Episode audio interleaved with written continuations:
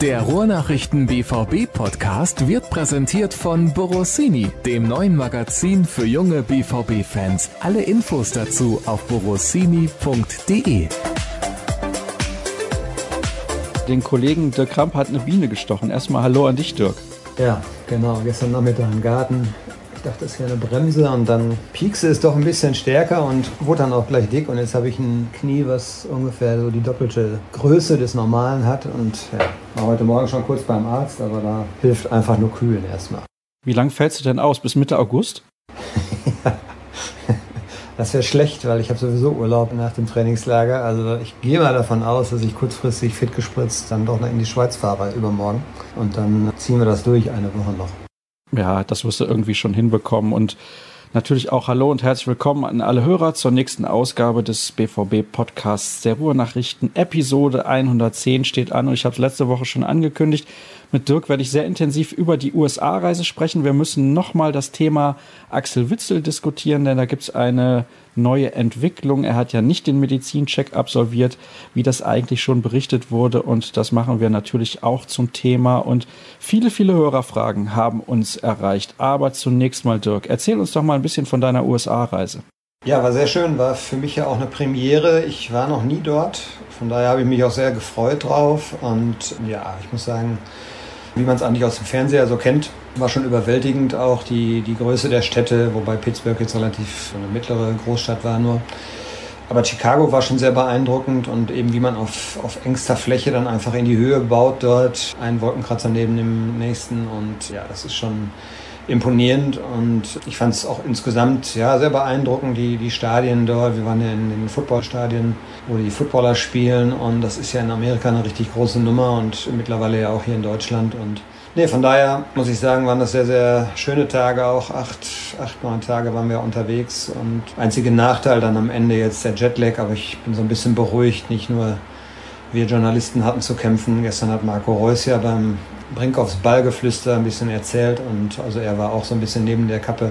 Von daher ist es ganz beruhigend, dass auch eben so Hochleistungssportler davon nicht verschont bleiben. Das war so der einzige Nachteil jetzt. Mittlerweile geht's auch wieder und ansonsten, ja, war eine tolle Woche, kann man sagen. Was hat dich denn so am meisten beeindruckt, was du vielleicht vorher auch gar nicht so erwartet hast bei dieser Reise? Ja, ich habe einfach gedacht, okay, guckst du mal, wie das dann, wie das dann wirklich so eine Realität ist mit diesen Städten und so Lifestyle auch, ne? Also es gibt eine Sportsbar neben der nächsten, da hängen dann ungelogen wirklich zwanzig Fernseher und das gehört irgendwie einfach dazu. In Deutschland undenkbar, denke ich mal. Da würden alle sagen, boah, das nervt, mach das weg. Und da gehört es einfach dazu. Da sitzt man dann und guckt dann Baseball jetzt im Moment. Das andere pausiert ja gerade. Oder guckt Golf oder sowas und wenn man nicht hinguckt, ist auch nicht schlimm, dann isst man eben was und das, das ist da so eine Art, so eine Art Beiprogramm, das einfach dazugehört und ja, mich hat so ein bisschen die Lässigkeit natürlich auch begeistert. Man wird also auf der Straße auch angesprochen und alle ganz freundlich und zuvorkommt, entgegenkommt und höflich und ja, fand ich ganz in Ordnung, muss ich sagen. Du hast jetzt gerade gesagt, wenn man da nicht irgendwie Sport guckt, dann isst man. Was isst man denn? Was hast du gegessen? Hast du viel Fastfood gegessen, was alle denken, wenn man in die U S A fährt, dass man immer nur Fastfood isst? Ja, es gab die schöne Begebenheit. Wir hatten so eine Sightseeing-Tour mit drei Spielern, glaube ich, waren es, oder vier. Und da wurden wir dann in so eine Bar auch hineingeführt und da hat man dann den Spielern auch tatsächlich eine Spezialität dieses Hauses vorgesetzt. Das war so eine Art Burger, wo dann die Pommes frites einfach auf das Fleisch gelegt wurden und dann kam einfach von beiden Seiten eine Weißbrotscheibe da drauf und dann wurde das alles ein bisschen zusammengedrückt. Krautsalat rein und das sah schon ziemlich unappetitlich aus, muss ich sagen. Soll eine Spezialität des Hauses gewesen sein, aber naja, die Mannschaft hat, also die Spieler, die da waren, die haben dankend abgelehnt. War jetzt nicht unbedingt sportlergerechte Nahrung und das ist tatsächlich auch so, ein, ja, so eine Geschichte dort. Ich muss das mal so sagen, man sieht unfassbar viele dicke Menschen dort. Das wundert mich aber auch nicht, wenn ganz normales Mineralwasser teurer ist als Cola und die sich dann den ganzen Tag also literweise Pepsi reinschütten. Bleibt das irgendwann vielleicht nicht aus. Ne? Also Ernährung ist, glaube ich, ein Thema, was in Amerika sehr speziell ist und ich fand es halt sehr lustig, dass dann auch so einfach der Gedanke vorherrscht, da sind jetzt Profisportler, aber die essen das trotzdem. Also ja, die aus Dortmund haben es nicht getan. Die haben das dann dankend abgelehnt. Aber du hast probiert? Nein, nein, wir hatten vorher auch schon was anderes gegessen. Es gab dann noch so eine, so, so, so eine Art Dip mit so, ja, so Crackerstangen oder was das war. Also da haben wir ein bisschen was von probiert. Na gut, also demnächst machen wir dann hier die Ernährungsausgabe, wenn wir da noch mal ein bisschen intensiver drauf eingehen. Wir haben ja auch darüber schon gesprochen in dem Interview damals mit Lars Ricken. Da ging es um das Nachwuchsleistungszentrum, um das Internat, und da ist es ja auch ganz, ganz wichtig, die richtige Ernährung. Das war vor zwanzig, dreißig Jahren im Sport kaum Thema, aber in den letzten Jahren ist das immer, immer größer geworden, und es geht natürlich auch darum, dass die Spieler immer athletischer werden, sich immer besser fokussieren darauf, dass der Sport auch ihr Beruf ist. Das war vielleicht in der Vergangenheit auch nicht so. Also ich erinnere mich an einen gefühlt kettenrauchenden Mario Basler. Aber ja, wie gesagt, in den letzten Jahren hat sich das sehr verändert. Das wäre auch mal interessant, vielleicht da mit einem Ernährungsberater oder dem Koch des Nachwuchsleistungszentrums des B V B mal darüber zu sprechen, was denn genau da auf den Tisch kommt. Ja, sportlich gesehen war die U S A-Reise, fand ich, durchaus auch ein Erfolg. Oder siehst du das anders? Nee, da gab es auch keine zwei Meinungen. Ich glaube, man kann, man kann wirklich sagen, dass, dass es ein Erfolg war, weil einfach anders als bei den Fernreisen in den Jahren zuvor auch der Sport deutlich mehr im, im Fokus stand und im Mittelpunkt stand. Es gab ja in Asien neben dieser ganzen Zeitunterschieds- und Hitzeproblematik, hohe Luftfeuchtigkeit, gab es einfach unfassbar viele Termine. Und dann war der Sport sozusagen nur das Beiprogramm. Das war in den U S A deutlich anders. Es gab auch da relativ viele Medientermine und P R-Termine. Vor allem natürlich dann für, für Pulisic, aber also Favre hatte die Chance, jeden Tag zweimal mit der Mannschaft auf dem Platz zu stehen, sei es jetzt zweimal Training oder eben, wenn Spiele waren, dann eben vormittags auch noch zu trainieren. Das hat er auch genutzt. Und von daher ist die Mannschaft also auch, finde ich, einen, einen Schritt weiter gekommen. Viele Spieler, die, die da waren, die sind jetzt schon auf einem relativ guten Stand. Jetzt gilt es halt für den zweiten Teil der Vorbereitung, dass man eben auch noch die anderen ranführt. Es kamen ja drei Spieler noch nachgereist, die haben dann aber ja relativ abseits der Mannschaft noch Individualtraining gemacht, und ein paar Spieler sind dann in Dortmund ja auch eingestiegen, und seit dem Wochenende sind sie ja jetzt alle endlich beisammen, und ich glaube, da kann man jetzt auch dann in der Schweiz ja nochmal richtig Vollgas geben, weil man muss eben gucken, dass man alle dann auf den gleichen Stand bekommt. Wie wertvoll sind denn solche Testspiele, wenn man sieht, dass teilweise der Gegner natürlich auch nicht mit der ersten Formation da aufläuft? Ja, sie haben trotzdem ihren Wert. Einmal für die, die, sagen wir mal, etablierte Spieler sind, die einfach wieder in den Rhythmus kommen, und zum Zweiten, um ein bisschen was von der Philosophie auch zu verinnerlichen, die der Trainer vorgeben möchte, von der Spielweise, die er spielen möchte. Ja, und für die jungen Spieler ist sowas natürlich eine Riesenerfahrung. Also ich glaube, die hatten richtig viel Spaß, die haben da richtig viel von profitiert, und wenn man dann überlegt, siebenundzwanzig Spieler waren mit, die haben auch alle ihre Einsatzzeiten bekommen, und dann spielt da so ein ja, Amos Pieper auf einmal gegen Nabi Keiter. Das ist dann zwar vielleicht manchmal nicht so schön, wenn er einem eins gegen eins einen richtig schlecht aussehen lässt, aber sowas hilft natürlich einem jungen Spieler auch. Also die Tests hatten es in sich, es waren richtig gute Gegner, und ja, wenn da aus Liverpool dann eben auch die Nummer zwanzig, zweiundzwanzig, fünfundzwanzig im Kader am Ball ist, sind das natürlich trotzdem richtig gute Fußballer. Also solche Spiele haben einen immensen Wert, und man sieht es ja auch an der Qualität der Gegner. Das hat sich ja so ein bisschen gewandelt, so diese Dorftingelei mit Spielen gegen Bezirksligisten, Landesligisten, sowas sieht man ja heutzutage gar nicht mehr, weil es eben auch keinen Fortschritt bringt. Und stattdessen gab es jetzt dann nach dem Spiel in Wien gab es dann direkt äh, volles Programm für Dortmund, und ich glaube, die Spieler haben das auch genossen, wenn man dann gegen Man City spielt, Pep Guardiola da ist, und äh, da muss dann auch nicht unbedingt vielleicht dann die A elf spielen. Das ist dann auch trotzdem, trotzdem fördernd und fordernd, wenn, wenn da eben so eine Mannschaft dann spielt. Ja, und beim B V B hat ja auch nicht die A elf gespielt. Von daher hat sich das mehr oder weniger ausgeglichen. Und du hast gerade schon einen Namen genannt, beispielsweise Amos Pieper. Der hat dann eben die Möglichkeit, gegen sehr, sehr gute Spieler auch zu spielen und Erfahrung zu sammeln und natürlich auch auf einem höheren Niveau zu trainieren. Ich glaube, das ist auch sehr, sehr wichtig. Wenn man jetzt zuletzt auch Jan Sievert gehört hat, den Trainer der zweiten Mannschaft, der hat ja seine Taktik auf die von Lucien Favre umgestellt. Also das ist sehr, sehr interessant. Man möchte mehr diese Durchlässigkeit haben. Das ist sehr, sehr offensichtlich geworden jetzt mittlerweile. Ja, so ganz neu ist das nicht. Ne? Das gab es damals, bei Jürgen Klopp gab es das eigentlich auch schon, dass sogar dann die U-Mannschaften mit der gleichen Taktik auch gespielt haben, und auch U neunzehn, U siebzehn schon, also in dem Bereich, wo man dann immer näher an den Profibereich heranrückt, gleicht man sich auch an von der Spielweise, damit einfach, ja, dann, wie du sagst, die Durchlässigkeit größer wird, dass, dass der Sprung dann auch nicht so groß wird und dass die Umstellung für die Spieler eben nicht so groß wird, dass sie dann die Systeme auch schon drauf haben.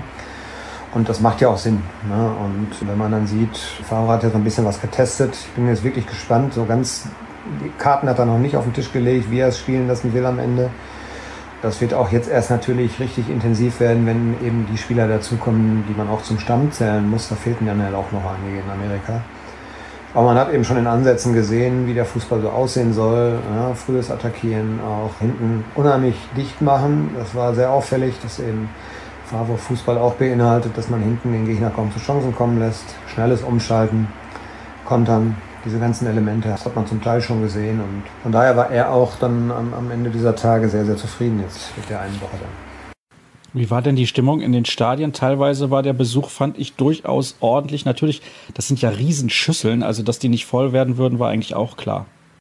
Ja, es war ordentlich, ne? Also in Chicago waren es, glaube ich, am Ende, muss ich jetzt lügen, irgendwas mit vierzigtausend, fünfunddreißigtausend, vierzigtausend gegen Liverpool, naturgemäß. Die hatten eine unheimlich große Fanbase auch da in Amerika, dann in Charlotte, da waren, glaube ich, fast fünfzigtausend da.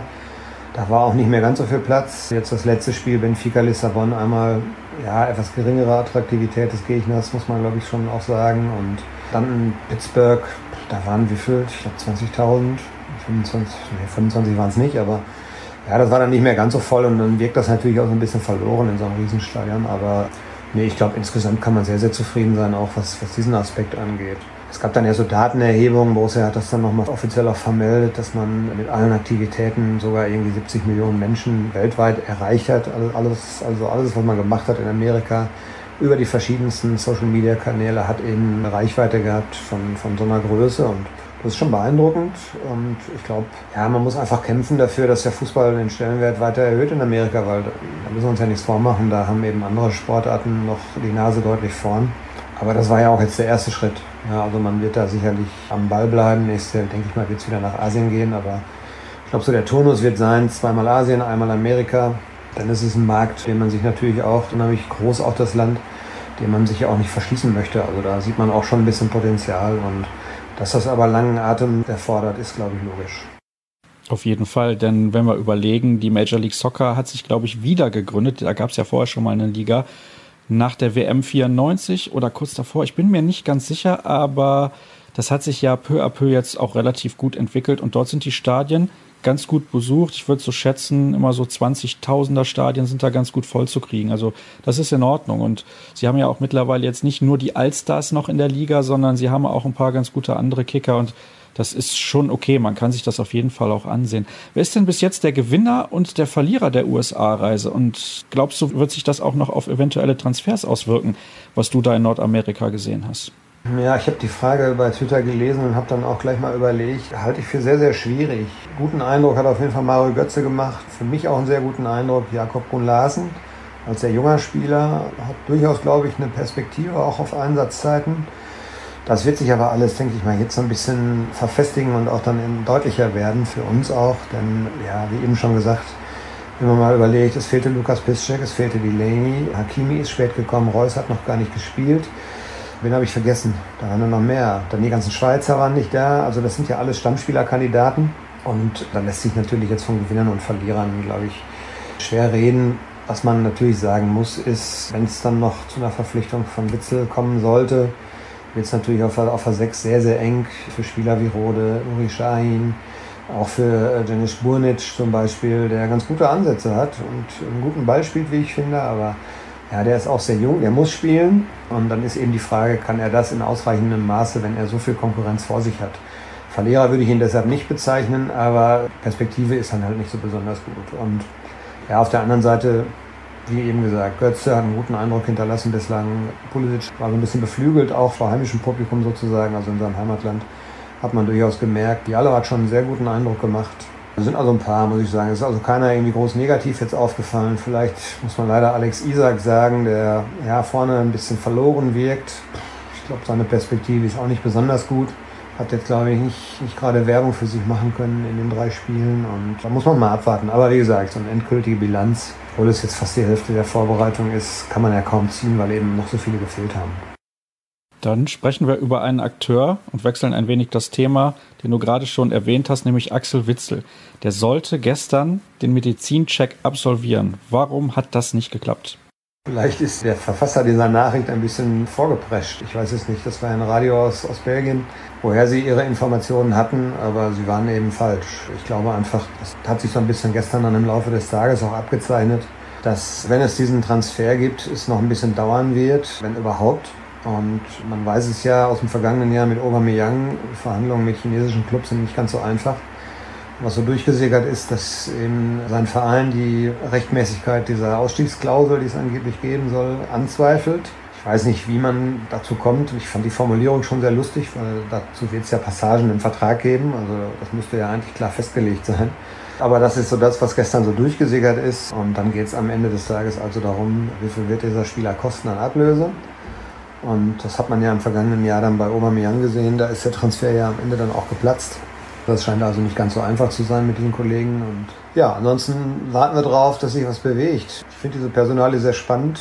Bin mir noch nicht ganz schlüssig. Eigentlich finde ich sie sehr gut, weil ich habe diesen Spieler damals, als er in Sankt Petersburg spielte und damals ja auch gegen Dortmund spielte, schon so auf dem Schirm auch gehabt und gedacht, ja, kein schlechter Fußballer. Und warum spielt der eigentlich in Russland?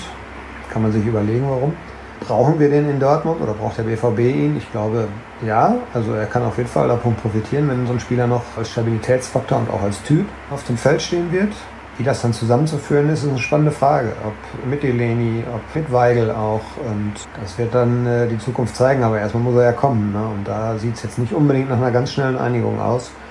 Wobei, ja, Sinn machen würde es natürlich, dass dieser Spieler so schnell wie möglich, wenn dann da ist, denn Bad Ragaz ist jetzt sozusagen der Härtetest und da muss sich alles einspielen und danach geht es ja fast schon los mit Pokal und eine Woche später eben Meisterschaft, also so ganz viel Zeit bleibt nicht.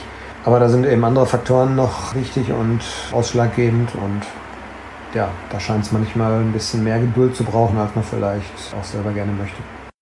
In diesem Fall sollten wir nicht vergessen, es handelt sich um eine sehr, sehr zentrale Position. Defensives Mittelfeld. Natürlich, sagen viele, ist Axel Witsel ein Spieler internationaler Spitzenklasse. Er spielte aber, du hast es gerade gesagt, in Russland, aktuell in China. Das sind keine internationalen Spitzenligen. Vielleicht muss er sich an das alltägliche Spitzenniveau dann auch erst ein bisschen gewöhnen und eben diese zentrale Position. Also das ist auch ein Transfer mit ein klein bisschen Risiko, wobei ich glaube, er würde dem B V B sehr, sehr gut tun. Ja, wie schon gesagt, also er ist ein sehr, sehr guter Fußballer und wenn man jetzt die Spiele der, der Belgier bei der W M gesehen hat, da sind natürlich auffälliger ein paar andere gewesen, die einfach dann auch da vorne gespielt haben, wo, wo dann Spiele entschieden wurden, aber als Organisator im zentralen Mittelfeld ist er einfach auch unverzichtbar gewesen und ich glaube, diese Niveauanpassung, ja, die kann man nicht wegdiskutieren. Er hat in Russland gespielt, er hat jetzt in China gespielt, da ging es dann für ihn vorrangig wahrscheinlich eher um andere Geschichten, sprich um einen guten Verdienst oder einen besseren Verdienst. Jetzt hat er sich entschieden, dass er nach, nach Europa zurück möchte und wenn man hört, dass angeblich Paris auch interessiert gewesen sein soll. Also ich glaube, Dortmund hat schon lange ganz gute Karten. Man soll sich angeblich mit ihm eigentlich auch schon einig sein. Dafür gibt es allerdings jetzt auch noch keine Bestätigung natürlich offiziell und der würde auf jeden Fall, glaube ich, in der Bundesliga auch gut klarkommen. Der würde auch Borussia Dortmund vor allen Dingen in der Champions League helfen, aber da gebe ich dir recht, das ist eine zentrale Position, auf der natürlich es, es wichtig ist, dass man eingespielt ist mit seinen Nebenleuten, dass man ja gewisse Abläufe, dass die einfach automatisiert sind. Und das könnte natürlich noch so ein bisschen an, an Gewöhnungszeit brauchen. Aber das ist eben auch ein Zeichen von richtig guten Spielern, dass sie das dann schnell kompensieren und schnell verinnerlichen. Also macht mir da eigentlich wenig Sorgen. Also der Transfer, wenn er zustande käme, wäre, glaube ich, für den B V B richtig gut. Ja, aber noch ist es leider eben nicht so weit. Ne? Also brauchen wir noch ein bisschen Geduld. Ich glaube, er kommt. Ja, ich glaube, am Ende des Tages kommt er auch. Aber ich habe auch letztes Jahr gedacht, Aubameyang geht nach China. Und das ist dann doch wieder nicht passiert. Also ich weiß nicht, was da in den Verhandlungen immer das Problem ist und wie schwierig die sich dann gestalten. Aber man ist so ein bisschen natürlich jetzt gewarnt auf Seiten von Borussia Dortmund auch. Und ein bisschen gebranntes Kind auch, einfach weil es letztes Jahr mit Aubameyang dann nicht funktioniert hatte, obwohl es sich lange angebahnt hatte. Und ja, woran es dann scheitert, müsste man dann nachher mal überlegen oder mal fragen, aber noch hoffen ja auch die meisten vielleicht, dass es eben funktioniert, weil dieser Spieler würde, glaube ich, Dortmund auch gut tun. Dann kommen wir von Axel Witsel zu den Hörerfragen, da haben uns jede Menge erreicht. Mal wieder herzlichen Dank dafür. Ein paar habe ich jetzt schon eingebaut, als wir über die U S A-Reise gesprochen haben. Und natürlich gibt es auch noch Fragen zu Axel Witsel, aber die erste Frage, die kommt, und das ist immer Thema gewesen in den letzten Wochen, die Stürmerdiskussion. Maximilian Philipp hat dort in den U S A, glaube ich, einen ganz ordentlichen Eindruck hinterlassen auf dieser Position, die für ihn ja jetzt auch nicht komplett unbekannt ist. In Freiburg hat er auch relativ weit vorne gespielt. Wird es denn noch eine Verpflichtung für den Sturm geben, ist so der grundsätzliche Tenor vieler Hörerfragen. Ja, die Personalie ist ja die, die seit ja, fast schon Monaten diskutiert wird. Und ich glaube, man, man muss einfach Ja, man muss einfach zwei Dinge auch, auch einfach respektieren. Borussia Dortmund will die optimale Lösung. Und das heißt zum einen natürlich, dass es finanziell darstellbar ist. Zum anderen, dass man eben auch sportlich überzeugt ist. Und das ist so ein bisschen die, die Suche nach der Wollmilchsau, nach der Berühmten und so weiter. Man will also diese ganzen Verrücktheiten nicht mitmachen. Ich glaube, das ist auch keine schlechte Herangehensweise. Aber bei diesem ja, überhitzten Markt muss man dann einfach Durchhaltevermögen haben. Und wir haben nächste Woche Transferschluss in England. Das könnte vielleicht ja, so eine, so eine Grenze sein, wo sich dann vielleicht danach mal wieder ein bisschen was bewegt. Da werden dann vielleicht auch in den englischen Clubs einige erkennen, oh Gott, wir haben jetzt hier auf einmal noch auf dem letzten Drücker ganz viele Leute geholt und dann sind da auf einmal dreißig und wo soll ich denn da spielen und ob ich mich nicht vielleicht noch anders orientieren sollte. Ja, solche Überlegungen können ja stattfinden und dann tut sich vielleicht ein Fenster auf, wo was passieren kann. Man ist relativ entspannt, habe ich das Gefühl, und das ist nicht nur nach außen hin, sondern man hat schon auch aufgrund der, der taktischen Herangehensweise, die Favre wählen wird, hat man, glaube ich, schon das Gefühl, dass selbst wenn es dann nicht funktioniert mit dem neuen Stürmer, dass man dort nicht schlecht aufgestellt ist. Sei es jetzt mit Maximilian Philipp, Marco Reus kann da spielen. Es gibt ja in den Systemen, die Favre früher gespielt hat, so diesen Stoßstürmer, den gab es ja in Gladbach eigentlich auch nicht. Er hat mit sehr viel spielstarken Leuten gespielt damals. Und die hat er in Dortmund in der Offensive auch zur Verfügung. Also es gibt schon einige Varianten. Natürlich, ich habe das gelesen bei Twitter, was ist, wenn sich mal dann ein oder zwei verletzen. Aber gut, das ist natürlich eine Geschichte, die, ja, da fällt es dann fast jeder Mannschaft, außer vielleicht Bayern München, schwer, das alles zu kompensieren. Generell würde ich sagen, muss eigentlich noch ein Stoßstürmer kommen, denn es gibt immer wieder Phasen im Spiel, wo man so einen Spieler auch gut gebrauchen kann. Es gibt Gegner, gegen die man so einen Spieler gut gebrauchen kann. Und da ist Alex Isak, glaube ich, jetzt nicht eine Alternative, mit der man ja, vor allen Dingen auch international bestehen kann. Also national macht es Spiele geben, wo er dort seinen Mann stehen kann. Aber wenn man auch an die Champions League denkt, braucht man da sicherlich noch jemanden. Aber ja, es ist ein sehr, sehr schwieriges Feld. Die Personalie eigentlich seit, seit Wochen auch bekannt.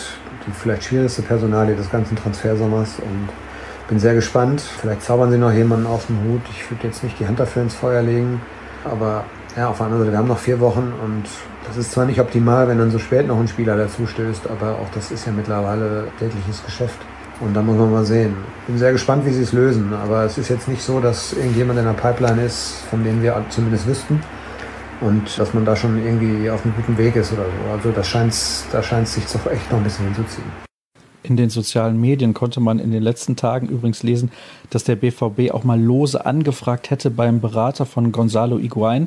Da bin ich mir nicht sicher, ob das stimmt, aber das ist jetzt im Prinzip völlig irrelevant, denn der steht vor einem Wechsel zum A C Milan und er wird also nicht zu Chelsea gehen, höchstwahrscheinlich. Das kann vielleicht heute schon offiziell gemacht werden und ich lese auch gerade, dass es mehr oder weniger schon offiziell ist. Also das bedeutet, dieses Stürmerkarussell, was beim F C Chelsea dann in Bewegung hätte kommen können, wird dort eher nicht in Bewegung kommen. Sagen wir es mal so, es wird stehen bleiben.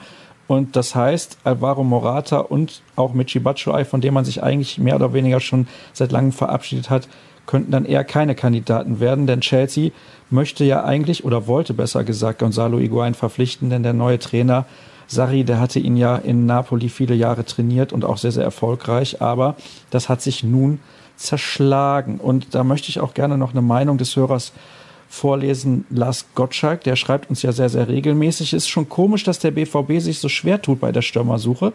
Man hat das Gefühl, es wird ein neunzehn- bis einundzwanzigjähriger gesucht, der hundert C L-Spiele vorweisen muss, aber nicht mehr als zwanzig Millionen Euro kosten darf. Das wird nicht funktionieren. Wenn der Stürmer sofort helfen sollte, dann kostet er halt vierzig, fünfzig oder mehr. Dieses Risiko muss der Verein auch mal eingehen, wenn man nicht noch im besten Fall stagnieren will. neunzehnjährige werden wohl kaum helfen können, siehe Isak. Also im Prinzip hat das passend zusammengefasst. Hat er aber gleichzeitig auch die, die Problematik aufgezeigt. Diesen neunzehnjährigen, den, der hundert Champions League Spiele hat, den gibt es ja ohnehin nicht. Wenn es den gäbe, würde er dann auch eben über hundert Millionen kosten und wäre noch weiter außerhalb der Reichweite. Es muss eine Mischung sein, die ja dann trotzdem eben Erfolg verspricht. Auf der einen Seite einigermaßen akzeptable Ablöse. Was viele vergessen, ist aber das, was an, an regelmäßigen Fixkosten eben dann noch dazukommt. Wenn ich jetzt einen Higuaín verpflichte, dann kostet der ja nicht nur fünfzig Millionen, sondern dann will der auch fünfzehn verdienen. Und so viel verdient in Dortmund niemand. Er hat aber genug Angebote von Vereinen, die ihm diese Summe zahlen. Also warum soll er dann nach Dortmund gehen? Also das ist, glaube ich, so ein Knackpunkt bei den eins A-Stürmern, dass sie neben einer ziemlich großen Ablöse, die Dortmund stemmen könnte vielleicht, aber vor allem natürlich ein Jahresgehalt haben, was den Rahmen in Dortmund sprengen würde. Und Dortmund bewegt sich schon auf einem sehr, sehr hohen Niveau, das muss man mal ganz klar sagen. Das Gehaltsniveau ist in den vergangenen zwei, drei Jahren, ich würde mal sagen, ja, um ungefähr fünfzig Prozent fast gestiegen. Also wir liegen ja mittlerweile, glaube ich, bei hundertsechzig Millionen. Es gab mal Zeiten lange bei hundertzwanzig. Gut, das wären jetzt dreißig Prozent ungefähr. Aber es ist schon gewaltig nach oben gegangen. Und das ist ja eine gewaltige Verpflichtung auch. Du musst dann jede Saison die Champions League erreichen, ansonsten kannst du dir so einen Kader nicht mehr leisten. Oder du musst jedes Jahr einen werthaltigen Transfer machen. Das hat jetzt vergangene Saison wunderbar funktioniert. Da hat man zwei Spieler abgegeben und hat dafür hundertsechzig, hundertsiebzig Millionen bekommen oder noch mehr. Aber das funktioniert eben auch nicht jede Saison und du schwächst dich natürlich auch, wenn du dauernd solche Leute wieder verkaufen musst. Also es ist, da steigt man dann auf ein Karussell, das schon ziemlich schnell unterwegs ist. Und es muss einfach vernünftig darstellbar sein, auch für den Rest des Kaders. Ich glaube fast, dass man deshalb an so Spieler wie des Kalibers Higuaín oder Morata schwerlich rankommt. Vielleicht belehren sie mich eines Besseren. Ich würde mich auf solche Spieler auch freuen, aber eben neben dieser riesen Ablöse ist eben auch noch das ein richtiges Kriterium, was die kosten dann pro Jahr. Und wenn man denen dann vier, fünf Jahre einen Vertrag gibt, dann sind das Pakete, die gehen allein für einen Spieler über hundert Millionen deutlich hinaus. Und das muss alles vernünftig realisierbar sein. Und das ist, glaube ich, auch genau das, was Michael Zorc meint, wenn er sagt, es muss wirtschaftlich darstellbar sein. Das wird also noch ein Geduldsspiel werden. So viel ist mal klar. Dann haben wir noch ein paar Taktikfragen. Das freut mich sehr. Und zwar schreibt Tobi, Favre hat ja in Gladbach ein vier vier zwei bevorzugt. Dafür hat der B V B jedoch meiner Meinung nach zu viele zentrale Mittelfeldspieler. Kann man aus den Trainings und Spielen schon eine Tendenz zur Taktik und zu Rollen von Spielern, wie zum Beispiel Mario Götze, ableiten? Ja, in Ansätzen. Das ist ja das Problem, was ich eben schon geschildert habe. Viele von den Spielern, die ich auch zum Kreis der Stammspieler zählen würde, waren noch gar nicht so richtig im Training und auch noch nicht in den Testspielen. Da werden uns, glaube ich, die Spiele jetzt in Bad Ragaz deutliche Aufschlüsse geben. Aber würde ich einem ein bisschen zustimmen, auf jeden Fall im Punkt vier vier zwei. Was sich so andeutet, ist eher so ein vier drei drei oder so ein abgewandeltes vier eins vier eins. Das ist ja dann manchmal auch ein fließender Übergang, je nachdem, wie man es spielt und wie man um zwei, drei Meter eben anders verschiebt. Das mit dem Überangebot an zentralen Spielern, ja, Götze sehe ich in dieser Rolle. Favre sieht ihn, glaube ich, auch dort. Und mich hat das dann sehr gefreut, dass er in diesem Testspiel in Pittsburgh auch eben gerade in dieser Rolle an zentraler Stelle eben als Vorbereiter sehr, sehr schön in Erscheinung getreten ist, weil ich glaube, das ist eben das, was ihn auch unterscheidet. Und wenn ich ihn dann teilweise zwischen Sechser und Abwehrkette dann hinten sehe, äh, klar kann er da die Bälle super verteilen und er wird kaum einen Fehlpass spielen, aber Mario Götze gehört eigentlich weiter nach vorne. Und ich hoffe, dass man ihn im Zentrum dann auch sehen wird. Wie sich es jetzt genau ausgestaltet, sind wir vielleicht in der Woche mal schlauer. Denn dann werden alle mal zum Einsatz gekommen sein. Dann wird man sowas wie eine A-Formation auch vielleicht irgendwann mal sehen. Und dann wird man auch deutlich sehen, wie er es angehen will. Er hat sich da sehr vage jetzt auch im Moment noch zu geäußert, noch nicht so genau festgelegt. Aber wie gesagt, wir haben jetzt ja noch eine wichtige Phase. Das sind ja jetzt bis Saisonstart auch noch drei Wochen, gut drei Wochen. Und da wird er sicherlich auch noch einiges einstudieren. Und es wird dann auch natürlich manchmal gegnerabhängig sein. Also man wird, glaube ich, auch mehrere Systeme sehen. David würde gerne wissen, warum ist der laut Favre und Zorc favorisierte kleinere Kader besser? Denn bei eventuellen Verletzungen ist es doch eigentlich immer von Vorteil, eine größere Auswahl zu haben. Ja, ist richtig. Ein zweischneidiges Schwert. Man braucht eine gesunde Mischung. Auf der einen Seite, im Augenblick haben wir nur Julian Weigl als Spieler, der nicht einsatzfähig ist. Ein paar andere wurden jetzt ein bisschen geschont, aber das sind so kleinere Geschichten. Ansonsten ist niemand verletzt. Das wird natürlich nicht so bleiben. Aber das zeigt natürlich auch, wenn das, wenn das so ist, wenn der Fakt so ist, dann hast du natürlich einen Kader von achtzehn, die immer zum Kader dann gehören an einem Spieltag. Dann hast du aber mindestens acht, die gar nicht berücksichtigt sind. Das wird ja realistisch gesehen natürlich in der Saison kaum einmal vorkommen. Trotzdem musst du ja gucken, dass du auch diese Leute alle ja, bei Laune und in Form hältst. Das Erstere ist vielleicht dann sogar noch schwieriger als das Zweitere. Und du musst gucken, mit sechsundzwanzig, siebenundzwanzig Spielern lässt sich es auch schwer trainieren. elf gegen elf wäre jetzt ein zweiundzwanziger-Kader, das kriegst du vielleicht dann irgendwie auf drei, vierundzwanzig noch hingebogen. Aber du musst ja im Training auch vernünftig miteinander üben können. Also optimale Größe, sagt man immer, ist um die siebenundzwanzig. Im Augenblick sind es, glaube ich, neunundzwanzig, die im Kader sind. Es wird sich vielleicht, ja, gerade bei einigen jungen Spielern vielleicht noch ein bisschen was tun in Sachen Ausleihe. Also wir werden am Ende, wenn wir dann noch dazu zählen, dass vielleicht noch zwei kommen. äh, müssten eigentlich fast noch vier gehen. Das sehe ich jetzt im Augenblick noch gar nicht. Und dann ist man schon bei einer Größe, die vielleicht insgesamt auch nicht so gut ist. Und die Leute machen sich natürlich intensive Gedanken darüber, was ist die optimale Größe. Wir haben Spielzeiten gehabt, wo wir zehn, zwölf Verletzte hatten. Da hat man ja fast dann schon wieder Leute aus der U dreiundzwanzig gebraucht. Hat es ja auch alles gegeben. Also man kann sich, glaube ich, ja, vor der Saison hinstellen und sagen, das und das ist optimal. Und dann holt einen die Realität dann am Ende doch wieder ein. Muss man sehen. Aber ich halte eigentlich auch nichts von zu großen Kadern, denn da hat man dann auch ganz schnell Unzufriedenheit. Drei Fragen nehme ich jetzt in diese Sendung noch mit rein, denn ich denke, thematisch passen ein paar auch besser in die nächste Ausgabe. Dort werde ich ja dann sprechen mit Tobi Jören, der reist schon ein bisschen früher nach Bad Ragaz als du, Dirk. Und die erste Frage, die ich mit reinnehmen möchte noch, ist die: Haben eurer Meinung nach junge Spieler wie zum Beispiel Bruun Larsen bei Favre Chancen auf regelmäßige Einsätze? Ja, glaube ich schon.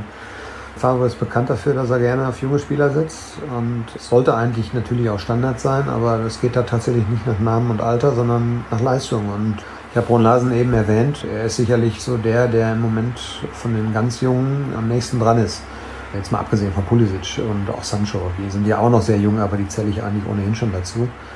Aber klar, also Favre macht da keinen Halt, und er ist auch einer, der ein Freund davon ist. Und er hat jetzt auch nochmal explizit zu Sancho zum Beispiel ja gesagt, wie sehr ihm das gefällt, wenn einer so mutig ist und etwas wagt und was riskiert. Und ja, Bruun Larsen ist so ein Kandidat auf jeden Fall, dem ich da was zutrauen würde, auch an Zeiten, die er bekommt. Bei Brunic jetzt aufgrund der Position vielleicht ein bisschen schwieriger, muss man mal abwarten. Und generell aber kann man sagen, dass Favre auf jeden Fall ein Trainer ist, der diese Jugendspieler, jugendlichen Spieler auch im Auge hat. Die nächste Frage macht mir ein wenig Angst, denn in den letzten Tagen hat man immer häufiger davon gelesen, dass große Clubs Interesse haben an Christian Pulisic, und der Hörer würde gerne dann wissen, würde Ersatz für Pulisic kommen, wenn er geht? Ich glaube, er geht im nächsten Sommer, sein Vertrag läuft noch bis zwanzig zwanzig, dann kann man im Sommer zwanzig neunzehn für ihn noch ein bisschen was an Geld kassieren. Ich würde schätzen, dass er auch dann noch trotzdem, wo der Vertrag nur noch ein Jahr läuft, vielleicht um die fünfzig Millionen einnehmen kann. Was denkst du? Ja, schwieriges Thema. Also es war natürlich klar, dass er auch von diesen Spekulationen ferngehalten wird, solange man in Amerika ist. Denn da ist er natürlich das Zugpferd, Zugpferd gewesen. Ich glaube nicht, dass sie ihn abgeben wollen in diesem Sommer. Wenn ein absolut unmoralisches Angebot kommt, würde ich es aber trotzdem nicht ausschließen, dass es passiert. Wie es dann weitergeht, hängt natürlich davon ab, wie er jetzt seine Saison verläuft. Er hat ein schwieriges Jahr hinter sich. Da hat man schon gesehen, dass er auch noch jung ist. Er hat jetzt in Ansätzen gezeigt, dass er die Pause ganz gut genutzt hat und sich vom Kopf auch sehr erholt hat. Und bin auf seine Saison sehr gespannt. Ich glaube, wenn er eine gute Saison spielt, wird es nächstes Jahr sehr, sehr schwer, ihn zu halten. Und dann ist es eben auch die Frage Kosten-Nutzen. Verhältnis. Man muss gucken, was, was haben wir an ihm als Spieler, was kriegen wir aber für ihn an, an Geld. Und wenn die Engländer dann mit den ganz großen Scheinen wedeln, dann wird es auch schwierig. Und er will ja vielleicht auch irgendwann mal noch einen Schritt weiter gehen. Ich glaube, Premier League ist auch so ein, so ein Ziel von ihm. Aber das ist hoffentlich noch weit weg. Also ich gehe eigentlich wie du davon aus, dass er dieses Jahr hier noch spielen wird. Und nächsten Sommer wird es dann, glaube ich, schwer, ihn zu halten. Jetzt die entscheidende Frage zum Abschluss. Hast du dir ein Spiel der Chicago Cubs angesehen? Sie haben gespielt, als du in Chicago warst. Ich habe die Frage gelesen und mich natürlich schon darauf vorbereitet. Also wir hatten geplant hinzugehen. Das war ein achtzehn Uhr Spiel. Leider war das an einem Abend, wo achtzehn Uhr P K war vor dem Spiel, ja, vor dem Spiel in Chicago logischerweise. Von daher haben wir das an dem Abend nicht geschafft. Und was ich dann völlig vergessen hatte, war, dass sie am nächsten Tag, glaube ich, ein dreizehn Uhr Spiel hatten. Da hätten wir hingehen können. Ich habe mich sehr geärgert, wir haben es nicht gemacht. Nein, ich war also nicht da. Ich habe dann hinterher in Pittsburgh geguckt, und meine New York Mets sind an dem Tag dort angereist, als wir abgeflogen sind. Also ist nicht gut gelaufen, die Reise in dem Punkt jetzt, muss man leider sagen. Ja, sehr schade, dass das nicht funktioniert hat. Ist ja eines der legendären Stadien im Baseball überhaupt, das Wrigley Field in Chicago. Aber aufgeschoben ist ja nicht aufgehoben. Vielleicht klappt es zu einem späteren Zeitpunkt nochmal, eventuell wenn dann der B V B in den nächsten Jahren wieder in die U S A reist. Und übrigens, vielleicht habt ihr es gehört, im Hintergrund bei Dirk lief der Ventilator bei mir auch. Ich weiß nicht, ob man es gehört hat, aber es ist verdammt warm dieser Tag. Deswegen entschuldigt, wenn wir uns da ein bisschen frischen Wind gemacht haben sozusagen. Und wir werden natürlich in den kommenden Tagen auch wieder auf Sendung gehen, auch wenn es so heiß bleibt. dann aus der Schweiz. Also Tobi Jüren wird in der Schweiz sein. Am Samstag werde ich mit ihm sprechen. Und bis dahin bekommt ihr alle weiteren Informationen bei Twitter unter at r n b v b. Den Kollegen Dirk Krampe findet ihr dort wie immer unter at dirk krampe.